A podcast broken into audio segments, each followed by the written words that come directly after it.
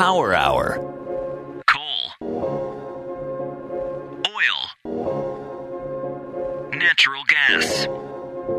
Power Hour, the show where today's top energy experts break down today's top energy issues. No sound bites, no talking points, no nonsense, no BS, no softball questions, no vagueness, just in depth analysis and ruthless clarity. Power Hour. Here's your host, Alex Epstein. Welcome to Power Hour. I'm your host, Alex Epstein. We're not doing a video episode this week, so you can't see it, but we are back in our sunny Southern California studios, which I am very happy about. We were in Turkey the past couple times for those of you who were uh, with us, um, which was great, but it is great to be back here with a real microphone, real computer setup, and a real guest. Uh, and our topic today, before I introduce our guest, is the dangers of not fracking the dangers of not fracking. Now, we hear all the time about the dangers of fracking, and, the, and we'll talk a little bit about what fracking is. We'll talk a lot about it, about what it is. But this technology of hydraulic fracturing, which involves, among other things, using water uh, to fracture rock, to open it up to free oil and natural gas that otherwise couldn't be extracted, in the public consciousness, this is a technology that is defined in terms of its alleged negative, uh, especially the idea that it contaminates groundwater. And what's not focused on nearly enough, um, to say the least, is the positive of this. Leaving aside um, how fallacious those negatives are, um, what's ignored is is how beneficial this is, how essential it is to life. And that's not something that has really been highlighted. Um, except it's been highlighted by a few places, and one of those places has been the Center for Industrial Progress blog. And the person who's been highlighting it, and our guest today, is David Biederman, who is a researcher for CIP and also works in the oil industry and, and um, studies it quite deeply is, is very helpful in my own research whenever I have a question um, about any kind of petroleum or gas uh, issue. So David's been writing a series of articles, uh, which you should definitely check out at industrialprogress.net. And I thought I'd bring him on the show to uh, tell us about the role of fracking in our economy. So first things first, uh, David, welcome. Oh, thank you, Alex. Good to hear from you. Um, so I should give a, uh, quick segue here, just in case people hear running water or heavy breathing. I am hiking in the mountains of Colorado right now, so uh, if I seem to be either overly excited or I need a breather after I say something, that would be the reason. Yeah, actually, uh, I, I, have to interject there. Uh, David is sometimes just overly excited when he talks about oil, as am I, uh, arguably. and and as long as we're giving the full picture, he's in Ouray, Colorado, which is the inspiration for uh, Galt's Gulch in Ayn Rand's Atlas Shrugged, which anyone who listens to this show knows is a uh, must read according uh, to the show. So we're going to forgive him his heavy breathing because he is in an inspirational uh, paradise. But all right, let's get into fracking. And, and let's start with this. If, if anyone has noticed this on our site or noticed this in the literature, there are two different ways of spelling fracking. One is F R A C K I N G, which I tend to use for certain reasons. Um, but David Biederman and generally people in the oil industry refuse to spell it that way. They'll either spell it F R A C I N G or F R A C apostrophe I N G. So, Dave, what's the deal with that? Oh, well, it was just shortened from fracturing. You know, imagine a gentleman with a Texas drawl who was fracturing, say, back in, uh, say, the 50s, 60s, and whatnot. And he just wanted to shorten. He didn't want to say, well, we just hydraulically recompleted this well. We hydraulically fractured it. He'd say, in a wonderful draw, well's been fracked. We're fracking right now.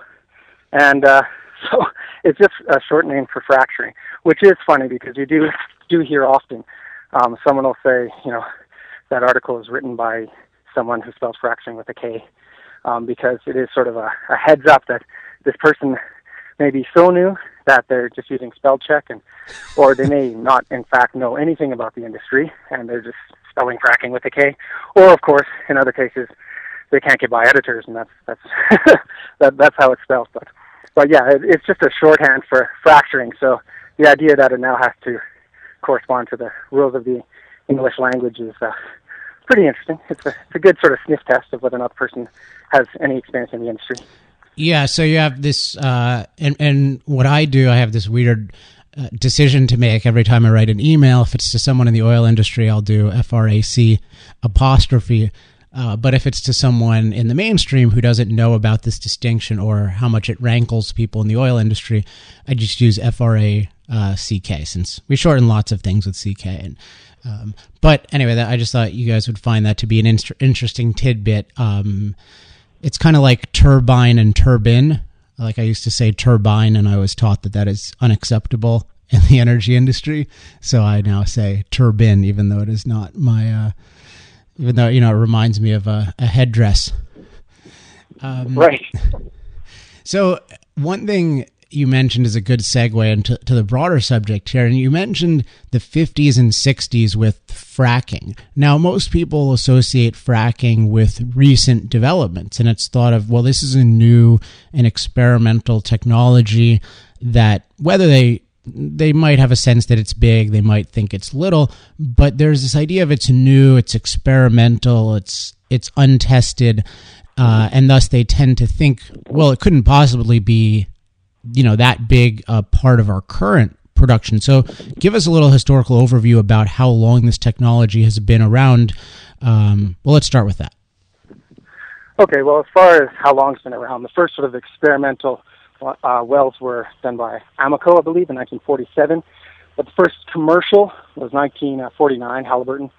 Uh, we completed some verticals and uh, started crossing Portland Creek here.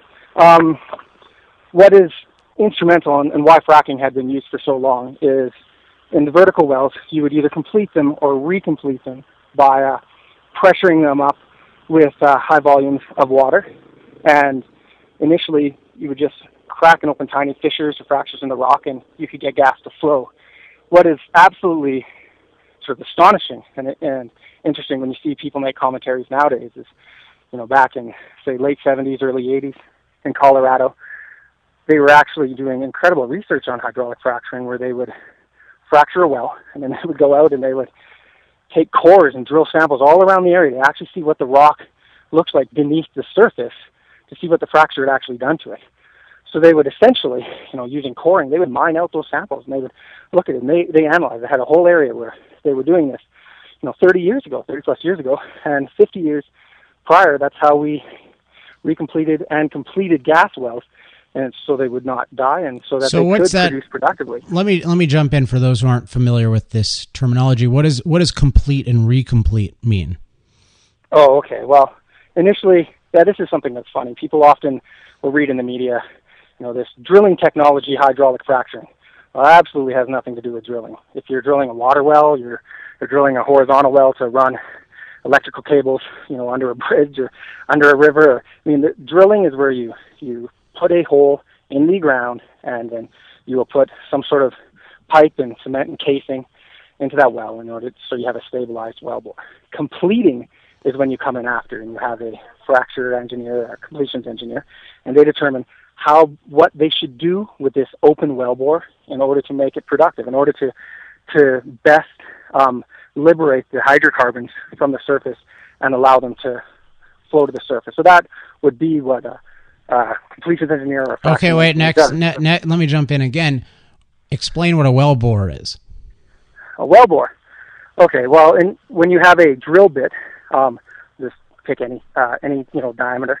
Um, it's going to drill through the surface of the ground uh, in order to initially get you know pick your depth of your formation or prior to formation of uh, thousands of feet, and the bore is where you have steel casing and concrete, multiple layers of that, and uh, that is the center, sort of like a, a gun barrel, where uh, and it's pipe really where you have contact to the reservoir, which is thousands of feet below the surface, because you need to segregate that uh, from the surrounding formation because you don't want to produce, you know, salt water, ancient, you know, sea waters from millions of years ago that were down there. You and you want to make sure you can get all of your oil and gas to flow to the surface without having any rubble in it and rocks and whatnot. So you create this bore with uh, steel casing and concrete. It's called a well bore, and that is what a what a drilling engineer does. And then a completions or a recompletion just means we're trying to figure out how to best stimulate this reservoir, this rock, uh, deep below the surface so that it will allow hydrocarbons to flow. And then recompletion is what um, hydraulic fracturing has been predominantly for many years, for 50 plus years, uh, is where people would, you know, basically live in the same area their whole life. And they would go around to these vertical wells that were producing gas, possibly oil, and in, they would go back into them and refracture them. So by opening, by pressuring up the area where of rock that was producing, by pressuring it up with uh, water, you're able to open tiny fissures and fractures in the rock where you could get you know a couple sand grains in to prop it open, and you could allow, you could uh, sort of rejuvenate these wells, and they would begin flowing again or flowing at rates that were economic. Because if not, the natural reservoir pressure wouldn't be enough to overcome the tiny, tiny, tiny um, holes and pores in the, the rock that oil actually lives in. So okay, so so I want to I want to just keep. I think it's really important, um, just for people in general, to know on a very and just a very specific level like where you can actually have a picture in your mind how this this stuff works because it's too easy to talk about you know fracking or wellhead wellbore all of these things of course in the industry once everyone knows it, it it's essential to just you know to, to breeze through things because you every time you talk about drilling you can't say hey remember what a drill is does this and does that because it's unnecessary. Um, but yeah, so I'm gonna kind of ask, keep asking naive questions that uh, most of which I I know the answer to because I study it, but think it's important for people to get. So let's let's deal with this issue of a reservoir. I think the image that often we're given with oil and how it exists is that it exists in a like a literal pool. There's kind of a swimming pool of oil underneath. And what the oil industry does is it drills a hole and then it sucks it out with a straw and that's pretty easy and they get paid lots and lots of money and then do all this other bad stuff. I think that's pretty much the summary. Uh, but let's let's focus on the pool. Is there is how does oil actually exist underground and and to what extent is the straw a, a proper analogy? Well, I guess I'll start with straw just because it it's making me laugh. uh, the idea that you can put uh, something on suction is, is is ludicrous. I mean, that deep below the earth, in order to to somehow put a vacuum on something, say 5,000 feet below the earth or uh, 11,000 foot lateral, uh, what you're actually relying on is the the weight of the rock um, above the surface compressing fluids that are thousands and thousands and thousands of feet below the surface inside um, tiny, tiny little holes which measure uh, on, on the micron scale and, and, and a little bigger. And so that that is what you necessarily need. If you don't have any reservoir pressure, if there's not a the weight of the rock and the volume of hydrocarbons is not such that the pressure of the rock will actually force the fluid all the way up the wellbore, then you actually have pumps which will go down and lift the fluid to the surface. So suction doesn't happen at all. But I know I've, I've heard that quite often. It's a pretty uh, interesting idea as if we have vacuum cleaners hooked up all over the surface, which is pretty pretty ludicrous uh, scientifically. Um, now, as far as reservoirs, uh, I think that's what really needs to sort of be understood. For instance, of something like a uh, horizontal drilling right now in, in gas shale formations, we have we're producing out of shales that have gas trapped in them in uh, pore sizes on on the the the nanometer scale. So we're talking about tiny little holes in rocks that are have the diameter of viruses. That's all. That's how big they are, and trapped inside those is tiny um, volumes of gas. And so the idea that that's a giant pool is is farcical. If you're driving down a, a mountain um, side where, like I've been doing through Colorado here, and you see these mountain cuts, and you know you know that's a sandstone and you look out at the sandstone and it seems like solid rock, that's what the oil and gas industry produces out of. And it, and you know, through measurements we can determine how big the porosity is, which is the the sort of the the ratio of these tiny little holes to the to the bulk rock there, and as well as the permeability, which is the ability for hydrocarbons to flow through these pore spaces, whether or not you have this interconnected porosity, whether you actually have you know sort of tunnels of connected porosity or whether they're unconnected, which they are in shales, which is why we frack them. Um, so I'm, I'm, is that clear enough? Yeah, let's just let's just keep going forward with it. So let's let's start out with I don't know if you know this example precisely, but so in 1859 we've got you know Colonel Drake with the first American oil well. Of course, there's one in 1858 right. in Canada that all Canadians like to point to. But and oil springs. Yeah. Okay. Ontario. But but let's let's take the American one because you know America's better. Uh, just kidding, Canadians, including Biederman. Um, so, so anyway, let's. So what is so this issue of pumping? So Drake is is he using a straw? No, no. So he's seventy feet underground. He's like the simplest thing, right? Just just the simplest no. kind of well. What what is the mechanism by which he's doing it? And then I want to work our way up to hydraulic fracturing. Well, initially, if we're talking about Spindletop, which I believe is what we're talking about. No, no, no, no, no, no, no, no, no. Spindletop is in Texas. This is we're talking about. Ah. This is in uh, Titusville, Pennsylvania. This is in 1859. Spindletop is near the turn of the century. Okay. So no, I do not know the specific example, but there is never, there cannot, there won't be suction. Um, the reason you won't put suction on the well uh, is that the lowest you can reduce the pressure of a surrounding area to is zero. But if you have weight of a fluid, so take your hydrocarbons, multiply it by um, the sort of uh, area and the amount that's there, you're going to end up with more pressure, this uh, force per unit area uh, pushing down on the uh, energy below, the pressure sort of below that's trying to bring it to the surface. So even at zero pressure, the weight of the fluid can't be overcome by the, the weight of the reservoir energy. And since you can't go to negative pressure, suction has no no ability to be to, to produce hydrocarbons.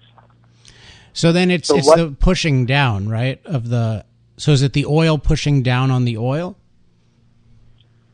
Yeah, the weight of, of the fluid. So oil and water, because water generally comes up with oil. So oil and water on top in this column in this well bore, we have this uh, a volume of oil and water in a column, and it's pressing down. It's it's the weight of water. So even by reducing the the pressure at surface to zero, so there's no pressure of the air, the um, fluid at the bottom only has the pressure of the reservoir to overcome all that weight. Alex, I think this would do better with a diagram when I think about this. Well, yeah, that's okay. So, but but I mean, I still think it's I think still think it's helpful. What I just want to what I was getting to was that I, I like challenging this idea all the time that oil is a natural resource and the straw kind of feeds into that because it's just well it's just it's super easy right? You just drill a hole you suck it out. Uh, just like you know you wouldn't say oh it's that hard to I, the cup of water i'm drinking if i use a straw. Yeah the, what's involved in that? And what we're getting at here is um, no it requires on these it requires these certain mechanisms and what i, I was kind of flow, going to was that initially just even once you learn how to drill, you can only recover a very small amount of the oil in a reservoir. And then what we get to is we can progressively recover more and more and more with things like pumping steam down there, pumping water down there. Um, and then let's jump ahead to hydraulic fracturing, which is where you're, you're, uh, and also we can over time deal with we can refine new kinds of oil that were useless before, like what they called skunk oil, high sulfur oil. Um, but then we get to things like oil sands and um, and fracturing, where either they couldn't get any oil out of it or gas out of it, or it's prohibitively expensive, and we're taking this quote unquote natural resource, which is really just a raw material um, that isn't naturally geared to give itself to us and to be useful, and by breaking it open in this way with um, you know this ingenious technology as well as other related ingenious technologies, we can now treat this totally unusable energy into usable. So that's what I just want people to get at. So what we're ta- I think I think a lot of it was clear what you were saying, but I think the most important thing is is just that people get this is a very difficult process. Nature doesn't just give us this stuff. We have to understand the mechanisms and then, you know, nature to be commanded must be obeyed and and we need to understand the nature of things and then to command it is a very big achievement. Okay, well that's okay. That's fantastic. Now that I know this sort of direction, I'll be able to take it. Okay, is, so, so so now let's let's let's jump to the issue because we're talking about the dangers of not uh, fracking. I want people to get just and over time we'll do this more and more with different technologies. But I like people to get a physical sense. So I think that that was helpful with that. But so this is a new technology. In your article, "Fracking Amazing," which is on the website, you talk about how these there's this intersection of of two technologies. Um, hydraulic fracturing, which is this breaking open of the rock, which was where you couldn't previously get the material or the, the hydrocarbon, and now you break it open, so it's more like a conventional rock. It's more uh, accessible. You also talk about the issue of horizontal drilling. What is horizontal drilling, and why is it so important? So, horizontal drilling is exactly what it sounds like. Um, if you can imagine sort of a, a stationary uh, something on surface that you're used to, like a, a highway. Now, what what happens when you need to get cables underneath this highway? Well, we we will drill a well down the you know multiple feet that is necessary so the weight of the highway doesn't crush it. Then the bit will turn and it'll go on an angle and it'll come straight underneath the highway and then it'll come back up to the surface and you know they'll put a piece of PCV down there and they'll run cables through their electrical wires. So this is sort of a normal practice, really near the surface. Now, what the enormous breakthrough with horizontal drilling in the oil and gas industry is that by using mud motors, where they can put high volumes of drilling mud down a drill string and it'll it'll turn a mud, uh, motor that'll actually drill. Sorry, you have to you to, have to explain what drilling mud is. That that I know it's really common in industry, but I don't think most people know it. Oh well, drilling mud actually uh, is interesting in in the case that when they were originally using it in Texas, well, first it, it has three purposes. So you put mud down on your bit, which is you know drilling and breaking up hard, dense rock below the surface. It'll cool the bit, so that it doesn't heat, heat up and melt and plastically deform. Um, it'll also, if they have it through nozzles at a decent enough pressure, it can actually uh, help to break up the, the surface a bit. And then it'll also help carry the cuttings to the surface because if you just try to drill straight through solid rock and you just have a mill turning, it'll just keep grinding up this rock and it'll just make a paste basically, drying it to finer and finer quantities. Now, if you take mud, which is generally essentially just bentonite, and the reason it was called mud is that historically in Texas they would just have a bunch of water and they would walk the cows back and forth through it, and then they would scoop up this mud and they would uh, put it into their pumps and put it down the well. Um, it will help carry the cuttings or the tiny pieces of rock that is broken up and uh, sheared out of the rock out of, out of this well bore, and it'll carry it to the surface because it's thicker, it's more viscous. So I guess an easy example would be if you had something thick like honey and you drop something in it, it'll fall very slowly through this honey. And that's the same idea with drilling mud. So you just have a bentonite clay and uh, you mix it with water and under high pressure, when you force it down the uh, the drill string, it'll come back up the annulus of, of between the drill string and the well bore, and it'll carry all your cuttings to the surface which mean which then you can get them out of the hole and dig deeper. The other sort of uh, huge benefit and necessity of drilling mud is if you run into an area that has enormous amounts of pressure existing below the surface, which is pressure is coming from the weight of the rock pushing down on tiny, tiny, tiny uh, holes which are containing fluids. So these fluids can't move because they're trapped in rock, and the weight of the rock is pushing down on them. Uh, that's creating a pressure. If you break into that pressure, it can race to the surface, and that's when you have a blowout.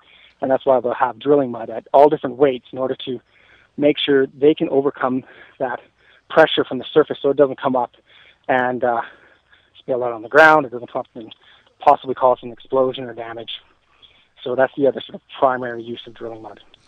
Got it. All right. So let's get back to horizontal drilling and how you were mentioning a certain innovation related to drilling mud. Well, one of them, there's, there's multiple ways to uh, drill horizontally, but the one I had mentioned was a mud motor. And it's the idea of, uh, without getting into the mechanics, pushing a, uh, or forcing this fluid, this drilling mud down the center of a drill collar and having a bit at the end. And the velocity that the fluid goes through uh, is able to turn a bit and so therefore you're powering the bit. The benefit of that is you don't have to turn all the string like you would normally do from surface, like a like a screwdriver turning it around. All you do is you have just the bit basically at the end of this long drill string. It's able to turn, and you don't have to turn the entire string all the way to surface, thousands and thousands of feet. With that advance, then you're able to guide uh, the string in the direction you want it to go, um, the drill string in the direction you want it to go, and the mud motor can still uh, spin and drill in that direction. So, what this gives, well, what many of these inventions give uh, the industry the ability to do now, is to go uh, straight down thousands of feet, and then slowly turn, you know, a few uh, few degrees every uh, hundred feet, and turn on an angle until they're eventually going horizontally straight below the surface. Um, and by going like horizontal or parallel to the to the surface of the ground, they can guide themselves through formations, uh, oil-bearing rock, so they can increase the contact to the oil-bearing rock. So you had a formation that was 250 or 300 or 400 feet thick. Historically, you could only access that thickness, its vertical height. You could only an, uh, access that by drilling vertically through it.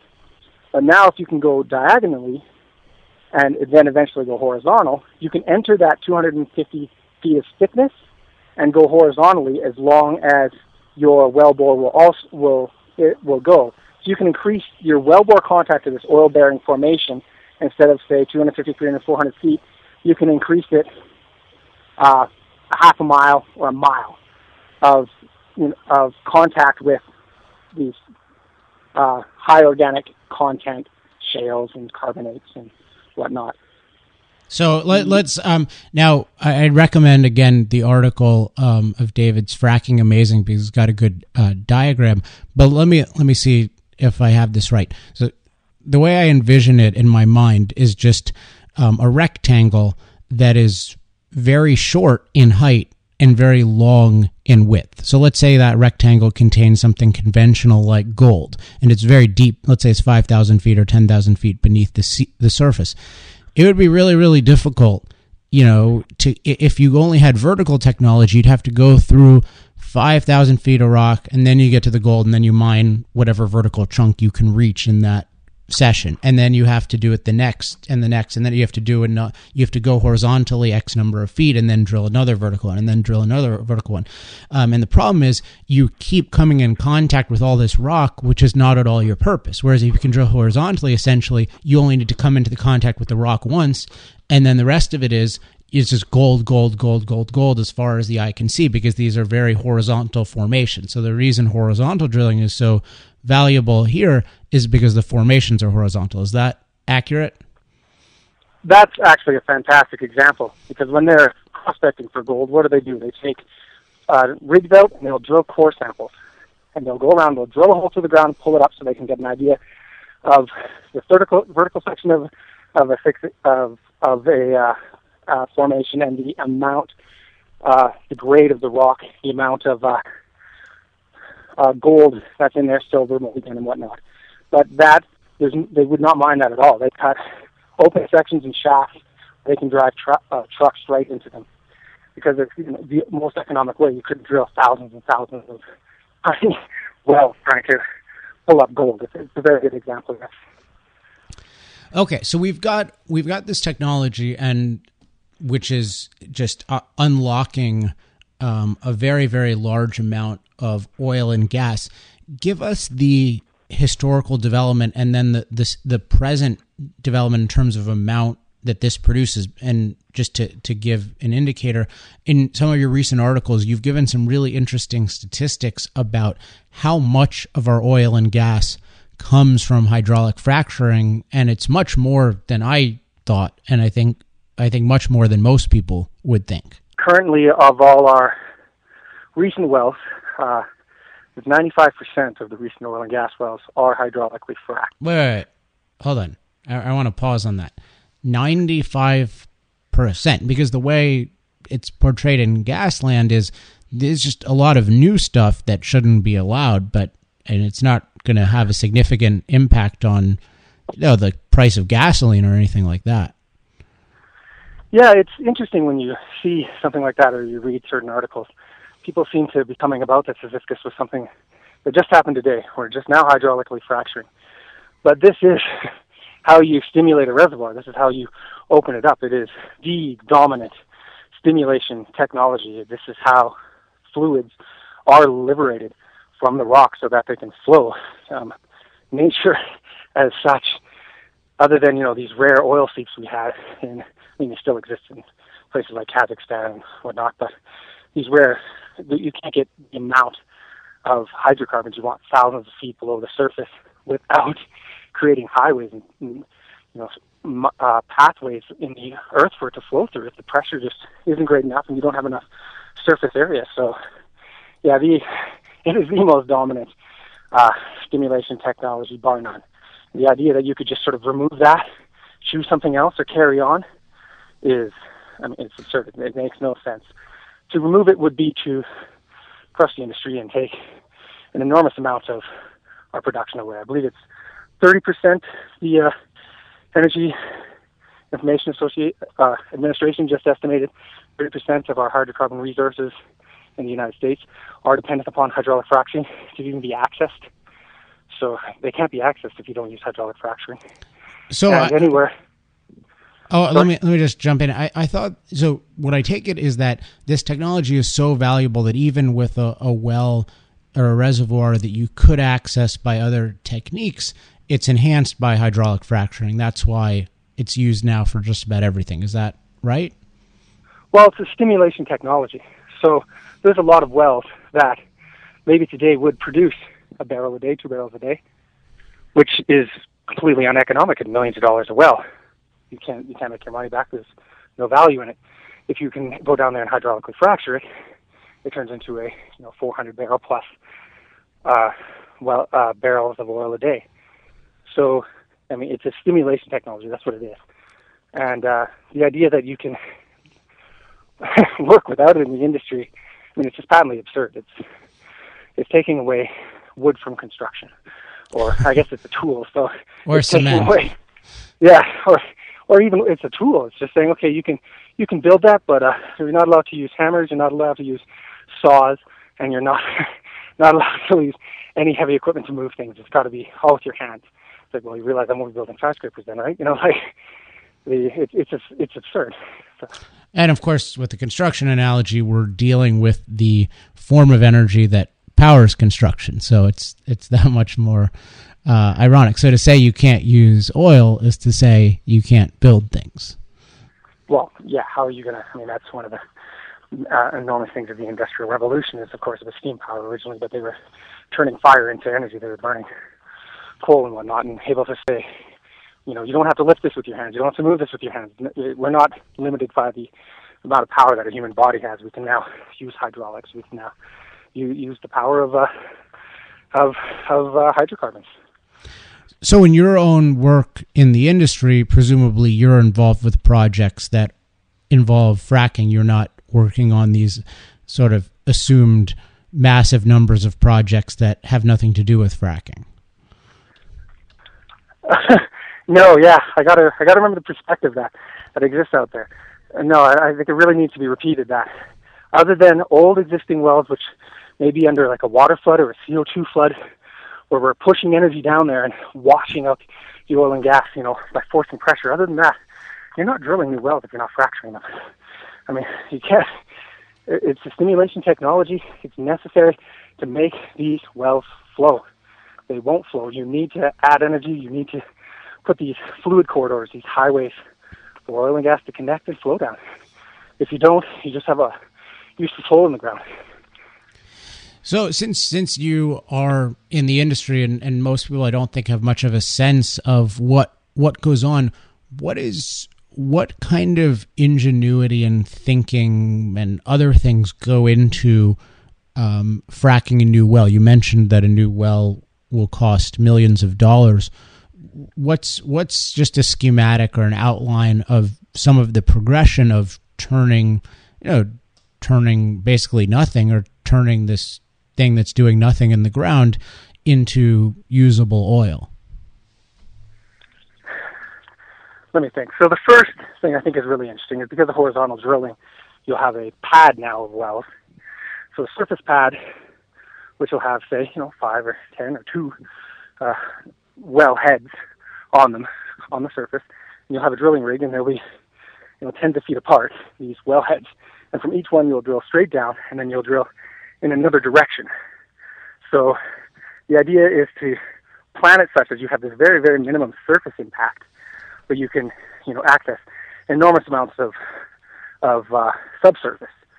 So, for instance, in one example, if we take something like a, a five well pad, you can, from starting at this small small surface area where these wells are just tens of feet apart, it's beginning to thunderstorm out here. So if it sounds like I'm in one, that's what I'm in. Um, they'll go straight down, and they will go half a mile or a mile in any any direction in order to access the subsurface. So in this tiny little plot on the surface, we now have five wells, each going, say, a mile horizontally under the ground. So you've accessed five miles in one direction, plus the uh, direction on either side of the well that they can access the reservoir through hydraulic fracturing. And on surface, you just have this tiny little pad. So that sort of logistics and how best can we, you know, the way the geology works, the way the surface works, the uh, a mountain there? Is there a school there? Is there a highway? So we're going to drill far away but drill under it. You know, there all this sort of logistics makes it so they have very, very minimum impact where people will see five tiny little wellheads and will have no idea we've actually accessed, you know, uh, miles and miles underneath the subsurface. Of course, uh, another huge implication because of media, um, because everyone lives on this land, is uh, they want to minimize uh, the possibility of any contamination that could come from a spill and that could come from um, any sort of accident that happened with a truck tipping over and, and dumping fluids. And so routes are planned meticulously. You know, every every morning there's a, a conversation between the group, a safety meeting it's called, and uh, we'll talk about all the potential hazards, what could happen, what to look out for. Everyone who's responsible for each job we'll discuss exactly what the the impacts to people could be, because the bottom line is you don't want to hurt anyone. You want to come back and see each other work tomorrow, and you want to make sure there's uh, as little uh, impact on the surface as possible. And uh, with that said, well, I, I, let me let me ask a, let me ask a question about that. Um, I think that often it's very easy to demonize people. I think it's just a general rule. It's easy to demonize people who are in a field that one isn't in. So those people who have no involvement in the oil industry or haven't studied it have this idea that the people who work in the oil industry are somehow fundamentally different and that they get up and that the prospect of say ruining someone's land or killing them even or killing the workers they work with is somehow benign in their mind and that they are just sort of ruthlessly going ahead to you know stick whatever they can in the ground to extract whatever they can as quickly as possible and move on. Discuss the actual psychology of the people that you've worked with but just more broadly your knowledge of the industry in general with regard to well, these issues that's a really incredible distinction because I I, I find that really maddening, where you'll go and you'll sit in an office and you'll talk to people who have lived in an area, you know, they've been fracturing wells for 30 years, and they're looking at, you know, thousands of wells that they have planned in an area. They're developing it, you know, one of these new shale plays. They'll be redeveloping these new areas of exploration. You know, thinking long term, how best to situate the new wells based on what's going on in the surface, um, what the geology says, how much the money's involved. And meanwhile, of course, at the same time, they'll be talking about where they live right now, um, uh, where their kids going to school, whether they should move if there's a better high school, this sort of thing, because they have to plan it. If you drill, you know, a few hundred wells a year one company, or you know less, and you have thousands of wells planned, well, that's a long-term strategy. I mean, these are enormously long-term, and then you read in the paper, it seems to be some sort of idea that it's a take the money and run. You go, you drill a well, and then you get it all but these wells produce for you know tens of of, of years. You know, there's wells that do have produced for you know 90 plus years. So these are very long-term strategies. When you talk to anyone who's working in the industry, they're thinking the same thing anyone else is thinking. I have to raise my kids. You know, am I staying late today because I got to pick so and so up from soccer or daycare? And, and so then the idea that these people aren't just as connected to the land, in fact, even more so because they're designing surface leases, they're developing the subsurface. Uh, the idea that they're not connected is is really a huge insult. Imagine, you know, someone who spent, you know, 30, 30 years in a region as a say a completions engineer or you know a landman or anything along those lines, and uh, they've watched the whole area develop. They've watched farmers who, you know, or had tough economic times that they were fortunate enough to get a few wells on the land, and now you know they have that guaranteed income coming in, those income streams. They know the people. They shake hands. They talk about whether they're going to put hay bales up to lower noise at a certain area when trucks are driving through. Um, they know when the parades or the the uh, the uh, you know the school routes or the schools are in session when there's community events. So you make sure if you're going to be working in a certain area that you drill around it. They sponsor the communities in the areas that they are. They have to build up the roads because they need their trucks to go down the road, so they have to build on them. You know, they pay for the schools when they're looking for donations. They'll fund you know 50 or 100 percent of firework demonstrations and all this all this sort of thing because they live there, they work there, and they develop it. So it's incredibly hypocritical and insulting when you when you read something like that and and you look over at people who are doing the same job as you know a farmer. A farmer is pulling and producing um, using nutrients and and fertilizers in order to develop land and produce you know the food that you eat. And an engineer is going subsurface to uh, develop and produce fuel to, to, to fuel civilization. I mean, it's on the order of something like 60, or I think it's 88% of hydrocarbons fuel the U.S., but it's on the order of 60% is oil and gas. So 60% of the energy is being produced by this. And then there's this immediate vilification, though, however. So that is a that is a narrative that I mean I don't understand the psychology of someone who's sort of vicious like that and and and projects that onto another person. But that that is a narrative that's that's really untrue and really insulting. And you have thousands of people employed with the company. That's thousands of people who have children who all go to school, you know, who have the same interest in the land and, and as anyone else. They just develop the subsurface versus, you know, someone who develops the surface or just someone who just uses that energy for any other purpose. So, I mean, it's really a virtuous field. I shouldn't I shouldn't get on in this too much because I start to get well. No, I think uh, no, I think really. I know I, I I appreciate it. and I think uh, listeners will as well because we don't hear enough of that outrage from the oil industry. And I think there's a couple of dynamics going on. One, which I mentioned, is just the the, the tendency of people to, um, or just the, it's easier to demonize or caricature something that is distant. I mean, if if if people were working with these guys directly, it would be more difficult to do. And then, in the absence of, of specific interaction, one of the defaults is to look at what is the moral view and the culture of the profession as such. And here we have a profession that's defined as, um, you know, a polluter as its essence, and, uh, you know, at best, a necessary evil. And what happens with necessary evils is people keep hoping and eventually thinking they start thinking that it, well it's not necessary you know to have this this evil and the perspective that no this is in fact good. You know this is a, a real positive. And what these people do is amazing because they're taking something useless and they're making it into something into the best kind of fuel you know in the world. And that that makes all of our life possible. And everything you look at around you is in some way or another um, the the product or better because of oil and gas that's obviously what CIP is about is making industrial progress the improvement of the of our environment through science and energy and technology our cultural ideal instead of minimizing our impact on environment as as the cultural ideal because if that's that's the ideal well then well this is making a big impact. Even if people will say well it's not impacting the surface people say yeah but you're drilling underground and you're wreaking all kinds of havoc and this is not what mother nature meant and et, et cetera et cetera whereas if we realize no this is mother nature didn't mean anything there's no mother nature like with a purpose um, there's just human beings who can choose whether they want to live and flourish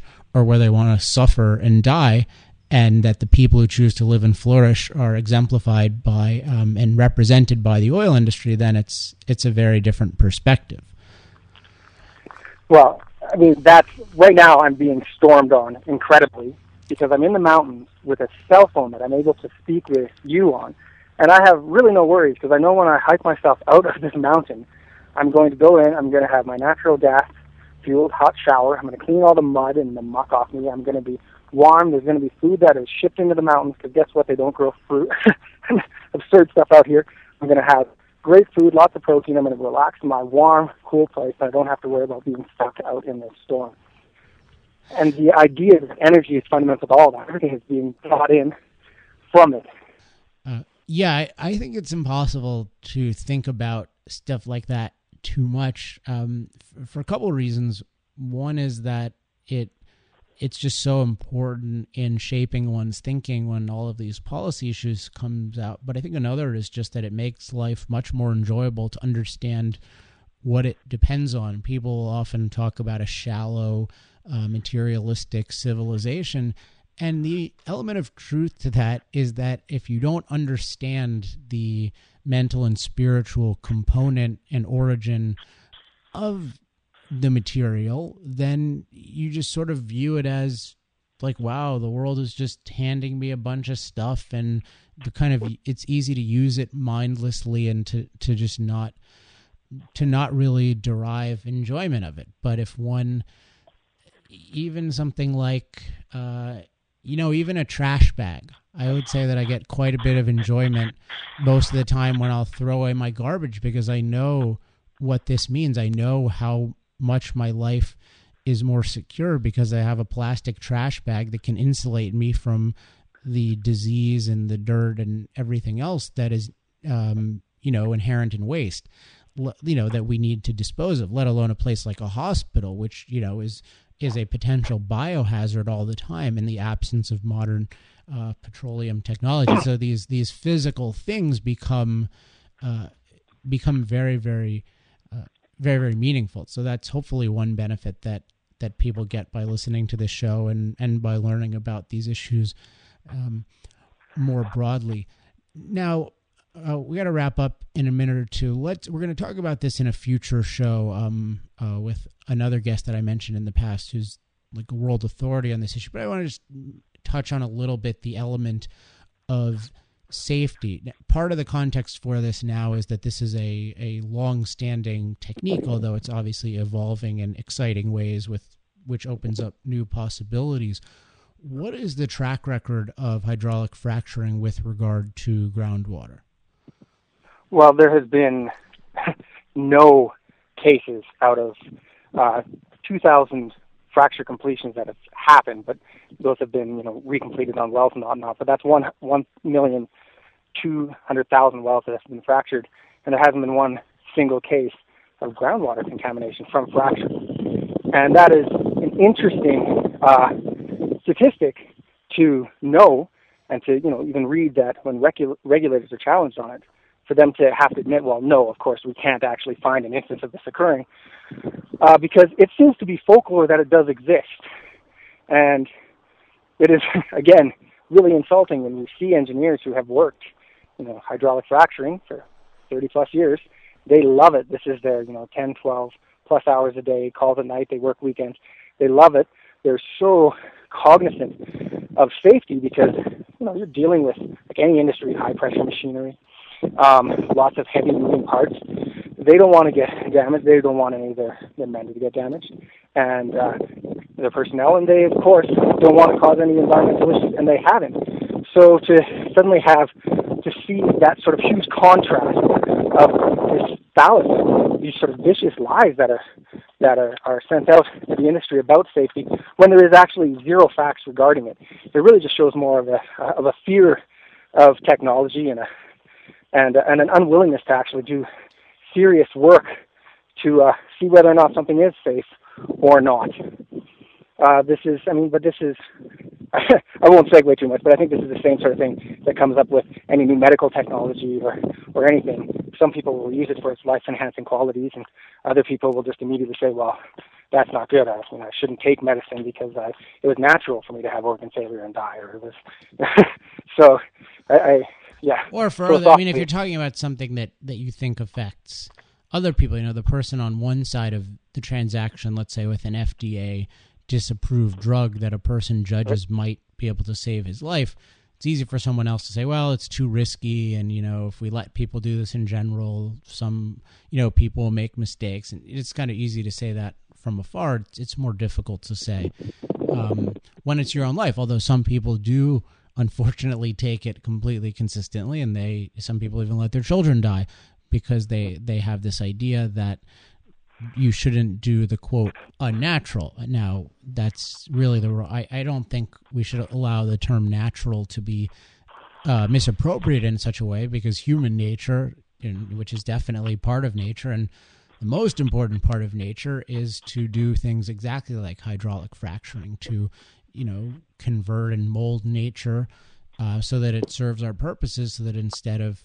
you know, having four out of five of our children die, uh, we can almost make infant mortality extinct. Uh, just to take one example. Now, with the safety issue, I, I should just add again, and I think it should be in late July. We'll have on a guest, and we'll really get into this, including the claims of movies like Gasland, and then look at what can actually go wrong, because certainly things can go wrong um, with you know, with an oil well, just like anything else. We'll look at that and then to what extent are things being misattributed to fracking, et cetera. But um, might, well, I was going to say something, but let me let me just as a final point, David. So sum up for us: what are the dangers of not fracking?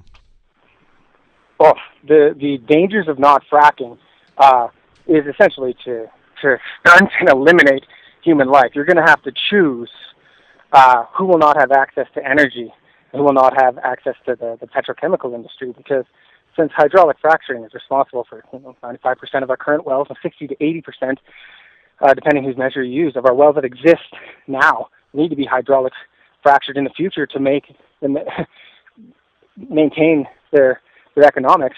When you have 60% just in the U.S. of uh, our oil and gas production is dependent upon that.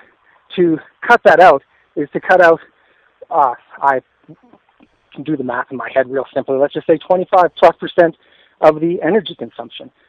How, what, what is going to replace that? Who, you know, who are you going to tell that 25 percent of the cost of fertilizer, of powering your hospitals, of all the plastics, of all your transportation, who, who, what is going to replace that? The, the answer is nothing right now. I mean, there's, so to, to cut to cut hydraulic fracturing is to cripple the industry and thereby cripple humanity. Uh, I mean, that sounds like such a you know a huge statement, but if you look at areas in in Europe where they don't have private property rights and they're they're looking at, at banning fracturing or not even allowing it to occur because there is an outrage because people don't have hydraulic fracturing.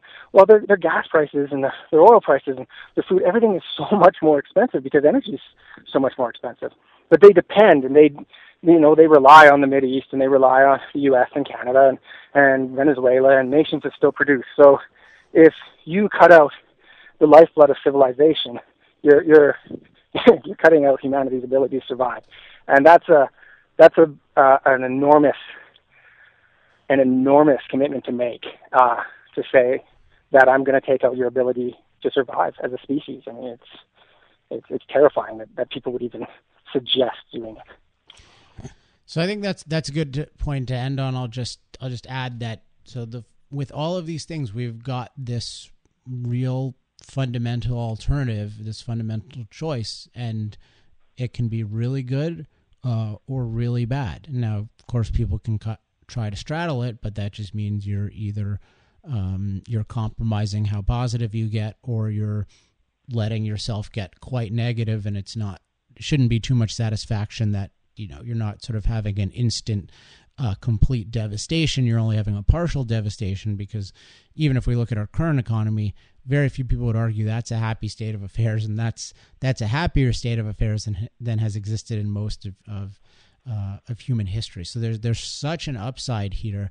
Uh, so much more resources are are being produced and, and really created and this is new technology that has so much potential to not only revolutionize this country's production but all around the world and since it's a global market that that means lower prices in general uh, more productivity in general more new innovations Uh, so it's just it's such an upside, and I think what I take away from this show is how important it is to understand and value these technologies. Because if we don't, we can have something that is so essential uh, as fracking, and for people not even to know what it is, not know how it works, and not know how how major a part of their existing life, let alone their future it is. So, on that note, uh, it's time to wrap up the show. Um, as always, we always want feedback. So, if you have uh, love mail, hate mail, praise, criticism, suggestions, email me at alex at industrialprogress.net. That's alex at industrialprogress.net. Uh, check out our Facebook pages, facebook.com slash the pursuit of energy and facebook.com slash industrial uh, progress. Next week, we'll be back with a new topic, a new guest. So stay tuned and I will talk to you then. Uh, until then, I'm Alex Epstein. This has been Power Hour. Power Hour. Life, liberty, and the pursuit of energy. Power Hour. The antidote to shallow thinking about energy issues.